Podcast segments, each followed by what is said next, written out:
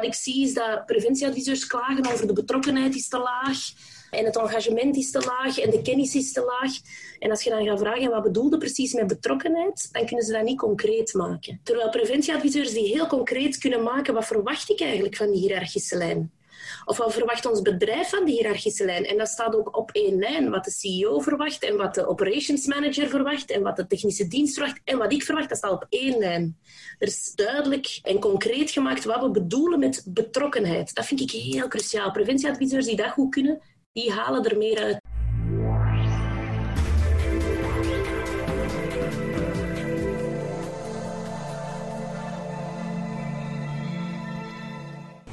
Safety Monkey Podcast. Timothy hier. Hoe gaat het met jullie? De eerste week van school zit er bijna op en ik denk dat veel ouders, net zoals wij, op dinsdag een Happy Parents Day hebben gehouden.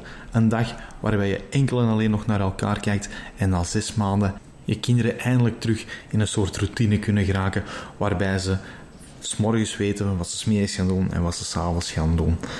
Het was fantastisch om te zien dat de kinderen die nu naar school moeten gaan na een half jaar gewoon naar school gaan alsof dat gisteren de laatste schooldag was. En wat nog fijner is, is om ze thuis te krijgen en terug verhalen over. We hebben gespeeld met de vriendjes, we hebben dat geleerd, we hebben dit gedaan, we hebben zus gedaan. Eindelijk terug een beetje normaal na zes maanden van het meest absurde, abnormale jaar uit ons leven. Voor ik onze gast van vandaag voorstel, wil ik jullie even een stukje laten horen uit de afstudeerreden uit 2014 uh, van de Universiteit van Texas in Austin. Um, het is de afstudeerreden waarbij dat Admiral Raven zijn inzichten komt geven over hoe dat we met z'n allen collectief de wereld beter kunnen maken. All you have to do is ring the bell to get out. If you want to change the world, don't ever, ever ring the bell. To the class of 2014, you are moments away from graduating, moments away from beginning your journey through life, moments away from starting to change the world for the better. It will not be easy. But you are the class of 2014, the class that can affect the lives of 800 million people in the next century. Start each day with a task completed. Find someone to help you through life. Respect everyone. Know that life is not fair and that you will fail often. But if you take some risks, step up when the times are the toughest, face down the bullies, lift up the downtrodden, and never ever give up, if you do these things, the next generation and the generations that follow will live in a world far better than the one we have today. And what started here will indeed have changed the world for the better. Voor zij die het nog niet hebben gezien, in de beschrijving vind je de link. Het is een ongelooflijk goede, inspirerende en motiverende uh, speech. En aan die speech moest ik denken toen dat wij onze afstudeerreden kregen van onze gast van vandaag, Hanne Vermeijren. Want Hanne heeft eigenlijk ongeveer hetzelfde gedaan, alleen heeft het over de zeven eigenschappen van een succesvol preventieadviseur gedaan. Want ja, gek genoeg heeft zij in plaats van ongevallen te onderzoeken om verbeteringen te maken, heeft zij langdurig en groot onderzoek gehouden naar wat maakt nu een preventieadviseur succesvol. En op zich is het wel interessant, want eigenlijk hetgeen dat we als preventieadviseurs vaak doen, is het aantal scheidingen gaan onderzoeken om als indicator te gebruiken voor een goed huwelijk. Wat natuurlijk complete nonsens is. Hanne komt terug met eigenlijk zeven eigenschappen van een succesvol preventieadviseur. En het zijn die zeven eigenschappen die zij identificeerde als de preventieadviseur die er net een tikkeltje meer bovenuit schot, die net een extra mijl verder ging, die dat net iets meer gedaan kreeg van de mensen waar hij mee samenwerkt en anderen. Hier is Hanne Vermeijeren op de Safety Monkey podcast. Hey, goedemorgen Hanne. Welkom bij de Safety Monkey podcast. Voor zij die jou niet kennen, stel je even voor. Hallo, dag eh, Timothy. Ik ben Hanne uh. Ik heb um, tien jaar op het Veiligheidsinstituut gewerkt uh, van de provincie Antwerpen. En ik ben van opleiding arbeids- en organisatiepsycholoog. En die twee gaven een fijne combinatie in het Veiligheidsinstituut. Absoluut, absoluut. Jij hebt voor, um, tijdens onze afstudeerreden in uh, de Bachelor Integrale Veiligheid, um, heb jij de zeven eigenschappen van een, een superpreventieadviseur of veiligheidskundige aan ons meegeven als de, de nuggets die je als, als nieuwe preventieadviseur zou, zou moeten meenemen in het leven. Wat, wat ik wel interessant vond, is dat wij als preventieadviseurs hebben de neiging om heel veel te gaan onderzoeken dat niet goed loopt, maar jullie hebben eigenlijk het helemaal anders aangepakt. Ja, dat klopt. We zijn gaan zoeken wanneer heeft een preventieadviseur wel succes. In plaats van te gaan onderzoeken wanneer loopt het mis of uh, wat gaat er moeilijk uh, in de job van een preventieadviseur, zijn we aan de andere kant gaan zoeken. Wanneer heeft hij succes, wanneer heeft hij impact, wanneer gaat het wel goed? Omdat ons dan interesseerde um, ja, als je dat vindt uh, en je vindt dat bij meerdere preventieadviseurs telkens opnieuw terugkomen, dan kan het wel eens zijn dat je goud in handen hebt. Hè? Dat je weet, aha, dat zijn de vaardigheden die je moet inzetten in moeilijke situaties om eruit te geraken. En als je dan nog eens weet hoe je die aan anderen kan aanleren, dan kunnen we de preventieadviseurs versterken daarin en, uh, en mooie dingen creëren.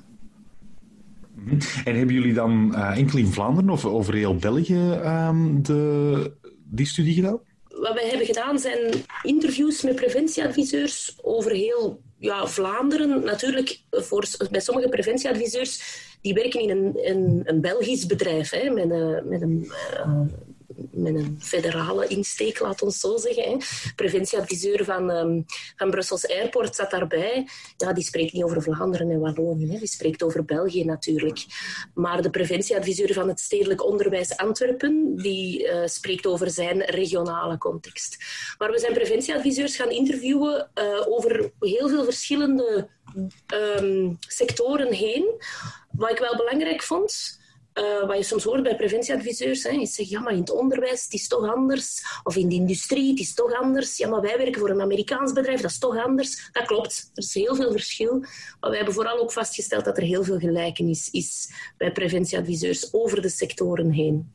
En jullie hebben dat dan gedestilleerd in zeven punten waarvan jullie zeggen van dat zijn nu zeven dingen die leiden tot iemand um, die als preventieadviseur of veiligheidskundige impact kan hebben. Ja, ja. Um, dus uit die interviews kwamen er telkens opnieuw een aantal aspecten terug die we hebben geclusterd tot zeven vaardigheden en die we dan opnieuw zijn gaan toetsen in nieuwe interviews van zijn het dit nu deze zeven en zijn ze onderscheidend genoeg. Hè? Um, en zo zijn we tot zeven vaardigheden gekomen. En als ik ze even overloop, dan zijn er een aantal bij die ongetwijfeld te verwachten waren. Hè? Zoals uh, omgaan met weerstand of weerstand wegwerken, coachen en empoweren, uh, effectieve systemen opzetten infiltreren en beïnvloeden, oplossingsgericht werken, levendig communiceren. En de laatste, die was wel verrassend voor mij, maar achteraf gezien eigenlijk ook weer helemaal niet, die is grenzen aangeven. En daarmee heb ik ze alle zeven kort overlopen, maar onder alle zeven zit natuurlijk een hele, een hele uh, theorie en praktijk die je kan leren toepassen. Ik vond trouwens die grenzen aangeven dus ook de, e- een van de enige die ik direct by heart herinner van afstudeerreden. Omdat je daar heel duidelijk zei van je moet als preventieadviseur zeggen stop tot hier en niet verder. Ik denk dat dat ongeveer letterlijk hetgeen was dat je daar zei. En ondanks dat ik daar al ja, zat mij als preventieadviseur met tien jaar ervaring, was dat toch voor mij ook wel een, een soort aha-moment van, ja, misschien moeten we dat toch wat meer doen in plaats van meegaan en we moeten maar klantvriendelijk zijn en we moeten alles maar doen voor de klant.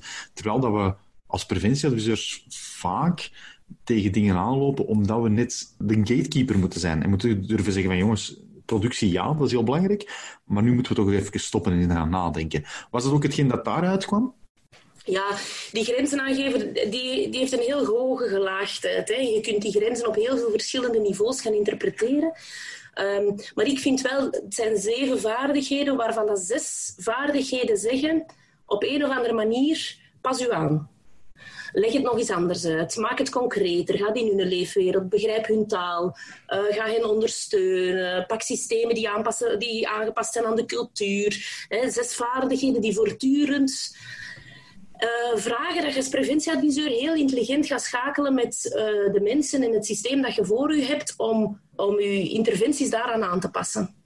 En dat die zes, daar kun je kapot in lopen. als je die voortdurend uh, toepast. En dus die zevende, die grenzen aangeven, die heb je nodig voor het, even, voor het evenwicht.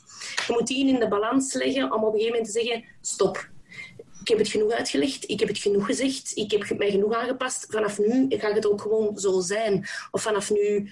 Um, ja, volgen dan toch de sancties die dat we hebben vooropgesteld, mochten die er zijn. Hè. Dat kun je op beleidsniveau doen, maar dat kan even op heel persoonlijk niveau. Hè. Dat je zegt van, ik ben altijd de eerste om mee te luisteren, om mee te gaan praten, om mee aan de tafel te gaan zitten, om mee na te denken. Maar ik ben niet de voetveeg die zijn eigen principes of zijn eigen maatregelen ook aan de kant schuift, omdat jullie het toch nog maar eens te moeilijk vinden.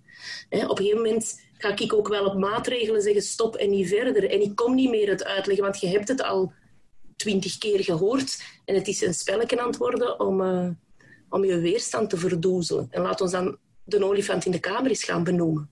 In plaats van dat ik mij weer eens ga aanpassen.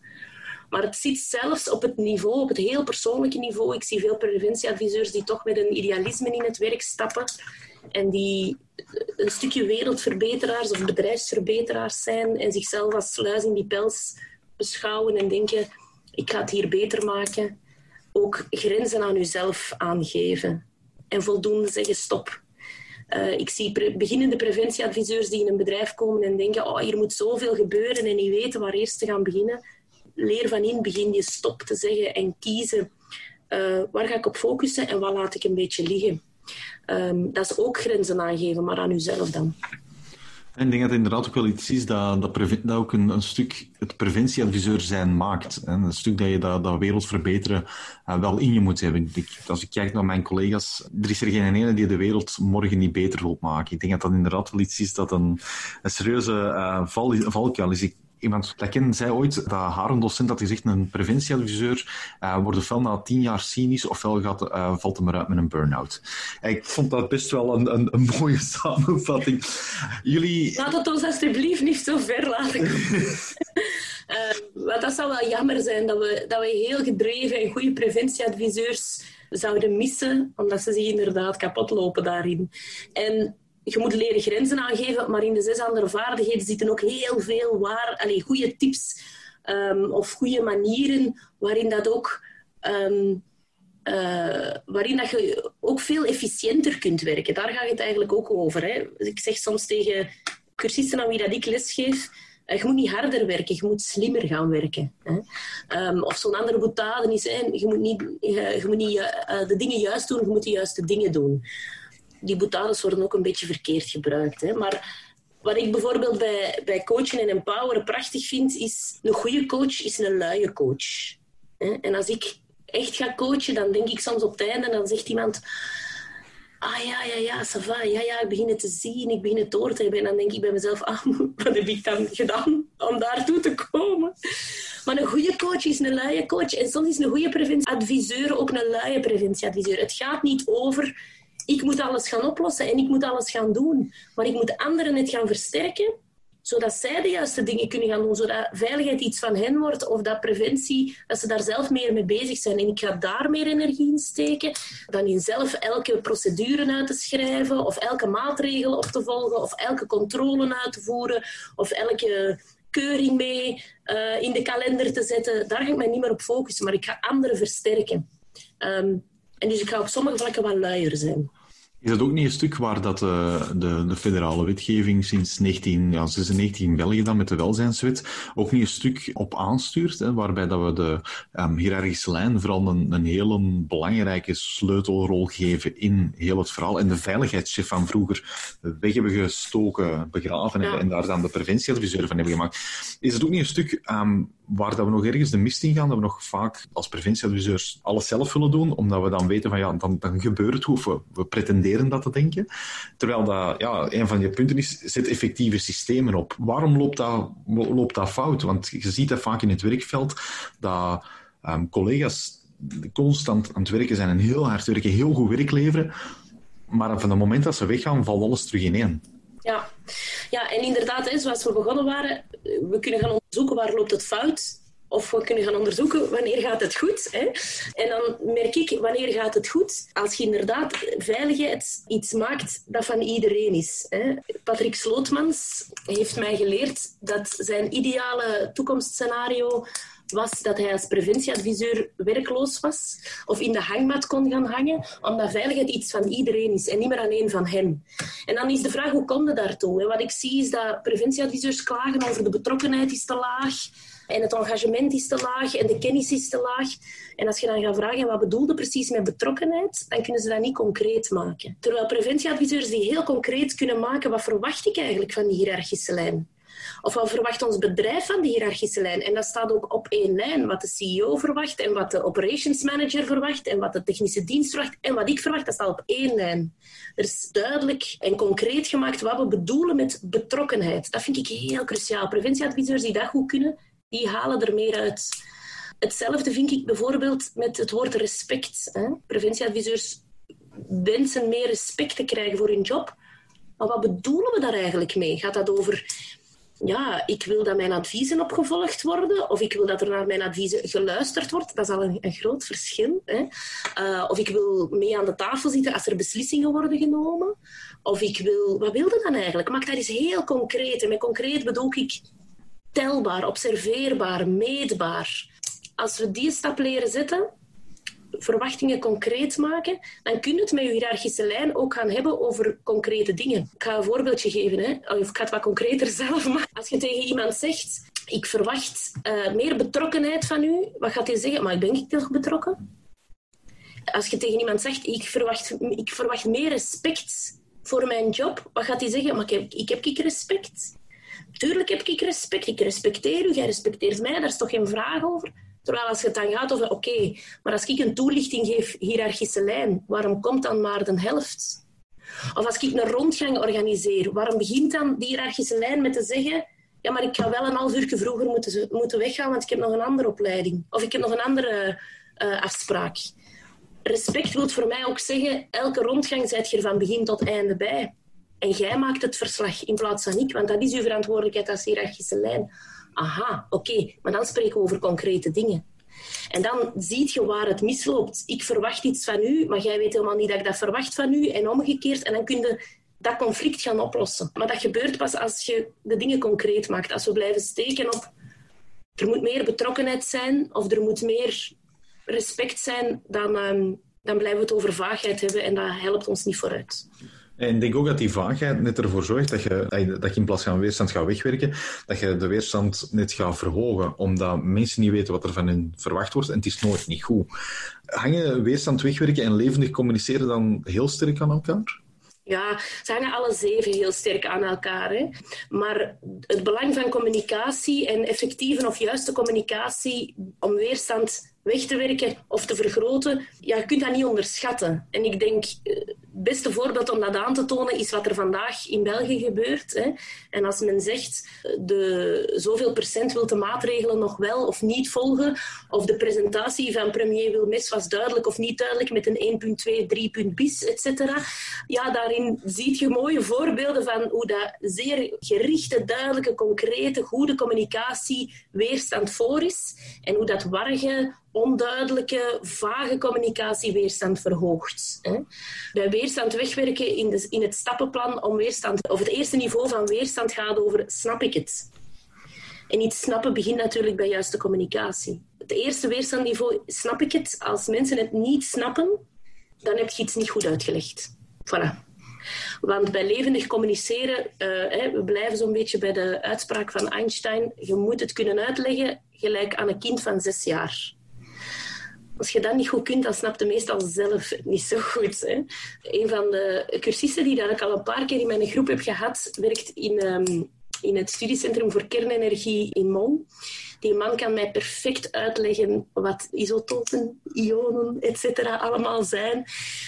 Soms snap ik daar niks van, maar als hij het uitlegt, dan denk ik, aha, nu snap ik het. Als je mij de wet van Ohm kunt uitleggen dat, dat ik ze snap, dan, dan zijn we goed bezig.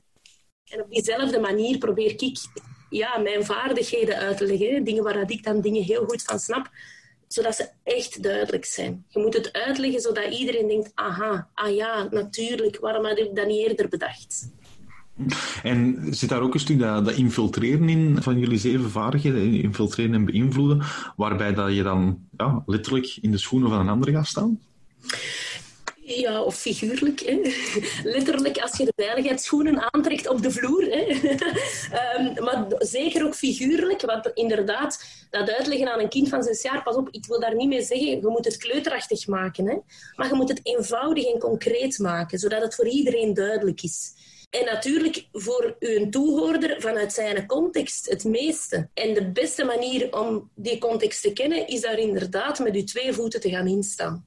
En regelmatig op die vloer te zijn. En misschien is die vloer zoals we de vloer bedoelen, hè? de fabriek of de productiehal of de modder of de stelling of weet ik het waar, waar dat het werk gebeurt, waar dat ook de meeste risico's zijn. En daar moet er regelmatig zijn als preventieadviseur.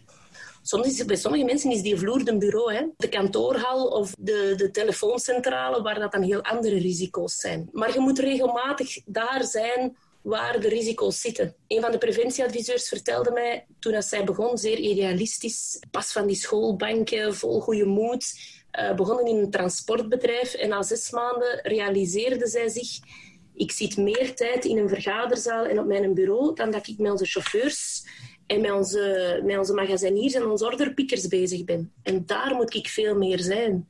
En dus op een schone ochtend is zij zeer vroeg opgestaan om met een van de chauffeurs mee in de vrachtwagen een lange rit te gaan doen. Op die lange rit heeft zij meer gehoord en meer gezien en meer gesnapt dan op de zes maanden daarvoor in de vergaderzaal. Um, en dat moeten we af en toe doen. Waarvoor doe ik het? Voor die mensen. Voor de mensen die dagelijks bij die risico's zijn. En dus moet ik hun situatie en hun, hun, eh, hun dagelijks werk echt doorgronden en echt goed begrijpen. En ik denk ook die, die nuances van dat dagelijks werk, dat die op die moment heel belangrijk worden. Toen ik in, in IJsland zat, hadden wij een blasting crew. Dat zijn de mensen die met dynamiet ja, eigenlijk heel de heuvels wegblazen. Niet hoe tof. En ja, heel vaak kwamen de mensen naar hun voor op de rode knop te duwen, want dat is kei tof, hè? Ik ben zo twee, twee, dagen mee geweest om dynamiet mee te gaan, gaan ay, vooral te gaan kijken, want ik mocht niet, nergens niet aankomen, wat ook logisch was. Mocht je wel de rode knop duwen achteraf, dat wel. maar, zij zijn ook, je bent nu eigenlijk de eerste die met ons van, van begin tot einde meeging. Maar ik begreep na die twee dagen heel goed waar dat zij tegenaan liepen. Mm. Je moest tegen zo'n mensen niet zeggen dat ze, dat ze voorzichtig moesten zijn, hoor. Want mm. als zij niet voorzichtig waren, waren ze dood. Dat was, was een mm. redelijk, een redelijk zwart-wit verhaal. Maar samen gingen wij wel naar oplossingen gaan zoeken die dat voor hun werkten en niet die vanuit mijn bureau werkten. Mm. ik denk dat het ook een stuk dat respect dat je, waar je het er straks over had, dat je op die manier dat ook krijgt, door samen met hen te gaan kijken van, ja, maar wat hebben jullie nu eigenlijk nodig? Vertellen jullie het eens aan mij, want ik weet het vanuit mijn boek, maar daar in het veld is het toch wel anders. Op zich is dat allemaal, dat is eigenlijk allemaal zo logisch. Hè? Wanneer krijg je respect? Als je zelf respect toont. Maar opnieuw, als we op vaag niveau blijven, dan zeggen we, ah, ik respecteer de vloer toch en ik respecteer die mannen toch. Ah ja, respect wil bijvoorbeeld zeggen, ik investeer eens tijd in u. En we weten dat. Wanneer vinden wij Wanneer zeggen wij op het werk, dat is een fijne collega? Ah, dat is omdat hij tijd heeft genomen voor mij. Als ik die bel mij een vraag, dan zegt hij altijd, ik kan u helpen, ik kan zien wat ik voor u kan doen. Als ik een verslag heb gemaakt, dan heeft hij dat gelezen. Dan heeft hij zijn actiepunten uitgevoerd. Of als hij zelf iets hoort dat hij denkt, ah, dat gaat u interesseren, dan komt hij daarmee naar mij, dan helpt hij mij. Dan noemen wij een toffe collega. Ah ja, dan moeten wij ook zo'n collega proberen te zijn. Hè? En niet... Ehm, op die vloer, hè, zij het dan ergens een sneeuwlandschap in IJsland waar je wat dynamiet mocht afsteken, of een productiehal, niet afkomen met de procedure en de wet en de regel, et cetera, maar eens eerst starten met luisteren naar die mensen. Ik denk dat dat de, de, de meest onderschatte vaardigheid is. Ze staat er ook niet in als aparte vaardigheid, maar ze zit overal in vervat. Maar starten met luisteren naar mensen. En niet luisteren om het antwoord te kunnen geven of te kunnen inpikken met de procedure zegt of ik denk dat. Maar luisteren om te begrijpen, wat zegt die persoon hier eigenlijk? Wat bedoelt hij? Waar heeft hij het moeilijk mee? Uh, waar loopt hij tegenaan? Hoe heeft hij dat in het verleden dan opgelost? Welke creatieve ideeën brengt hij zelf aan?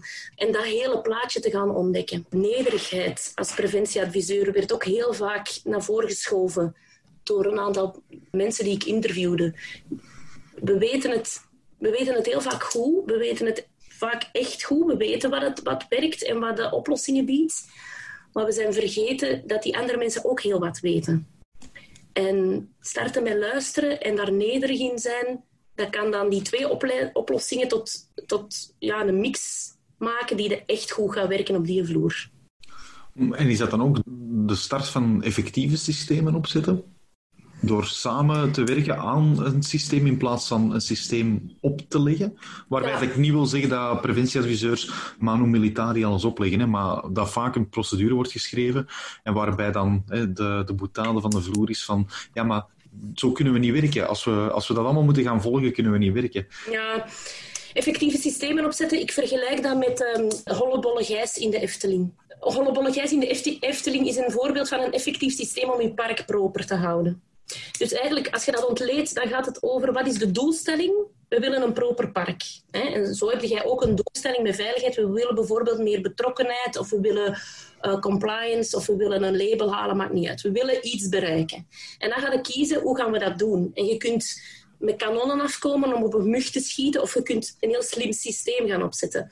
En de, het kenmerk van een effectief systeem zijn drie dingen. Eén, gefocust op je effect en wat willen we bereiken. Twee, je past het aan aan de cultuur en de context waarin dat je speelt. Drie, je betrekt anderen. En Hollebolle Gijs doet dat. Hè. Eén, je wilt een proper park. Twee, je zit in een sprookjespark, dus je gebruikt een sprookjesfiguur, lijkt mij logisch. Plus je zit in een, um, in een pretpark waar heel veel kinderen vooral komen. Hè, en je betrekt dan die kinderen in het bereiken van dat proper park. Ja, dat, dat werkt gewoon. Die drie zitten, die, die, dat klopt gewoon, dat, dat plaatje. En je kunt dat vertalen naar je werkcontext. Uh, wat is, ja, waar focus ik op? Hè? Wat wil ik eigenlijk bereiken? Wat is onze cultuur in ons bedrijf? Hè? Zijn wij een heel zorgend bedrijf of zijn wij meer productiegericht? Zijn wij nogal macho-gericht? Zijn er heel veel onderaannemers en zijn dat in-house onderaannemers? Dat bepaalt allemaal elementen van je cultuur. Je moet pakken wat er bij jullie past. Hè? En je moet anderen gaan betrekken. En dus wat niet werkt, is naar een opleiding van het PVI komen of naar een prenne gaan, daar horen ah, zij hebben dat zo toegepast en dat gaan kopiëren bij jullie. Copy-paste werkt niet. Je moet altijd een vertaling daarin doen naar wat gaat er bij ons werken. Hoe kan ik ons mensen overtuigen? Wat gaan zij wel willen doen? Uh, wat is onze cultuur? Dan moet je, je moet altijd even de vertaling naar je bedrijf maken. Uh, voor het effect heeft. Ik stel me de vraag of dat, we dan, of dat er bij preventieadviseurs en preventieadviseuropleidingen daar dan voldoende tijd en, en um, skills worden aangeleerd. Als je kijkt, als ik zo, ik heb de niveau 2 op PVI gedaan, ik heb de niveau 2 um, ehm, dan ook bij, bij de AP Hogeschool gedaan, uh, de niveau 1 op het. En eigenlijk in geen een van de drie kwam die soft skills, die, die eigenlijk redelijk hard to do zijn, aan bod. Want het ging altijd over, ja, ik weet wel perfect hoe dat een explosieveiligheidsdocument eruit moet zien. Wat ik nooit niet ga doen, want daar heb ik specialisten voor die dat tienduizend keer beter weten dan ik. Maar hetgeen dat jij nu zegt, is iets dat we veel te weinig naar mijn gevoel veel te weinig gaan gebruiken en aankaarten en helpen. Is dat iets waar inrichters zich meer op zouden moeten kunnen focussen en dan meer erin masseren? Niet er bovenop leggen, niet als aparte uh, module, maar echt zo van ja, het ermee in masseren. Uiteraard ja. Hè? En zoals je het aanpakt, of zoals je het zelf uh, zegt, ik zou dat al willen vertalen naar elke docent die voor u staat, of hij nu explosieveiligheid gaat uitleggen, of de algemene principes van een DRBS, of weet ik het wat, uh, hoe dat je RIS maakt, maakt niet uit. Elke, elke docent zou stukjes van die vaardigheden mee moeten pakken in zijn les. Hè? Hoe, hoe gaat je nu mensen overtuigen? Ah, je moet aan zo'n explosieveiligheidsdocument beginnen. Wie moet je daarvoor hebben? Wie zijn uw actoren? Hoe gaat je die meepakken? Hoe moet je communiceren met zo'n mensen?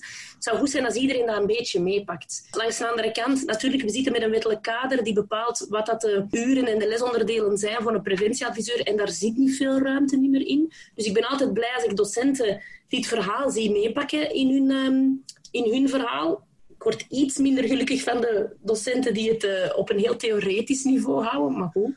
Dus het is altijd goed als dat er meer in kan. Langs de andere kant zijn dit ook zaken. Hè, de uitspraak is, hè, in theorie is er geen verschil tussen theorie en praktijk. In praktijk wel. Je kunt dit niet in een theoretische opleiding doen. Je moet dit doen. Als je iets moet leren doen, dan moet je het vooral gaan doen. En dus dat zijn ook inzichten. Je kunt die soft skills trainen. Anders zou ik geen opleiding daarin geven. Ik ben daarvan overtuigd dat je die kunt trainen. Maar wat ik nodig heb bij mijn cursisten zijn haakjes. Hè, zijn haakjes vanuit de praktijk waarin dat zij zelf al hebben ervaren, aha, ja, ik heb het daar moeilijk mee. Of klopt, ja, inderdaad, ik heb dat eens zo aangepakt en dan heb ik wel effect. Of dan lukt het mij wel. Of, ah ja, is dat dan, bij die persoon lukt het mij wel. Is dat dan omdat die zo ineen zit en niet zo ineen zit? Ja, ja, of omdat ik zo ageer en niet zo. Je moet die haakjes vanuit de praktijk hebben om je soft, soft skills en je inzichten aan op te hangen. En dan blijft dat veel beter hangen. Die soft skills moeten vooral, vooral praktijk uh, hebben om geoefend en getraind te, te worden. En dus dat er in het behalen van het diploma niveau 2, wat je dus perfect kunt doen voordat je één dag op een werkvloer bent geweest, daar wat weinig aandacht voor is. Misschien is dat niet zo heel erg. Dat is net gelijk een beginnende leerkracht veel over klas, klasmanagement kan leren, maar pas op het moment dat hij voor die 20, 14-jarige vol puberhormonen staat, pas dan gaat je weten wat klasmanagement is. En een preventieadviseur gaat pas weten hoe dat hem ehm, moet relationeel werken of zijn taal aanpassen aan de vloer op het moment dat hij op die vloer staat met de mensen die daar op zijn vloer van belang zijn. Meer aandacht tijdens de, tijdens de lessen, ja. Vooral de reflex daarin van hoe, hoe, ja, hoe complex dat, dat verhaal is van die preventieadviseur en wat uw rol eigenlijk is. Maar je gaat het pas echt leren in de praktijk. Ja, vonden jullie hiervan? Ik was vooral verbaasd dat het effect dat het heeft gehad op die lichting preventieadviseurs die samen met ons zijn, zijn afgestudeerd. Want de mensen die toen in die zaal zaten, samen met dan ja, Stedtler en Waldorf, zijn de ik en Sven, eh, waren allemaal mensen die nog maar net aan de praktijk moesten beginnen. Die nog maar juist die eerste stappen moesten zetten. En met een aantal mensen hebben we momenteel nog altijd contact. Want ja, het is, het is en blijft een hele kleine wereld. En je hoort ze heel vaak daar nog op terugkomen op die zeven eigenschappen. Anne levert met dit onderzoek ongelooflijke inzichten in waarom dat de ene preventieadviseur wel succesvol is en de andere wat minder. En dat doet me dan weer denken aan een discussie die we in een aantal podcasts geleden hadden met Philip Balen. Die zei van ja, misschien moeten we eens gaan nadenken over een soort persoonlijkheidstest um, van, van preventieadviseurs. En ik denk dat dit er dan zeker in moet gaan. Want we moeten misschien niet kijken naar wat zorgt dat het niet goed gaat, maar eerder leren om te kijken naar waarom dat die huwelijken wel succesvol zijn. In plaats van oorzaken te willen vinden of construeren van waarom dat mensen scheiden. Dit was het voor deze podcast. Vertel het door aan je collega's en vrienden. Abonneer je, blijf nieuwsgierig, stel alles in vraag en tot de volgende podcast.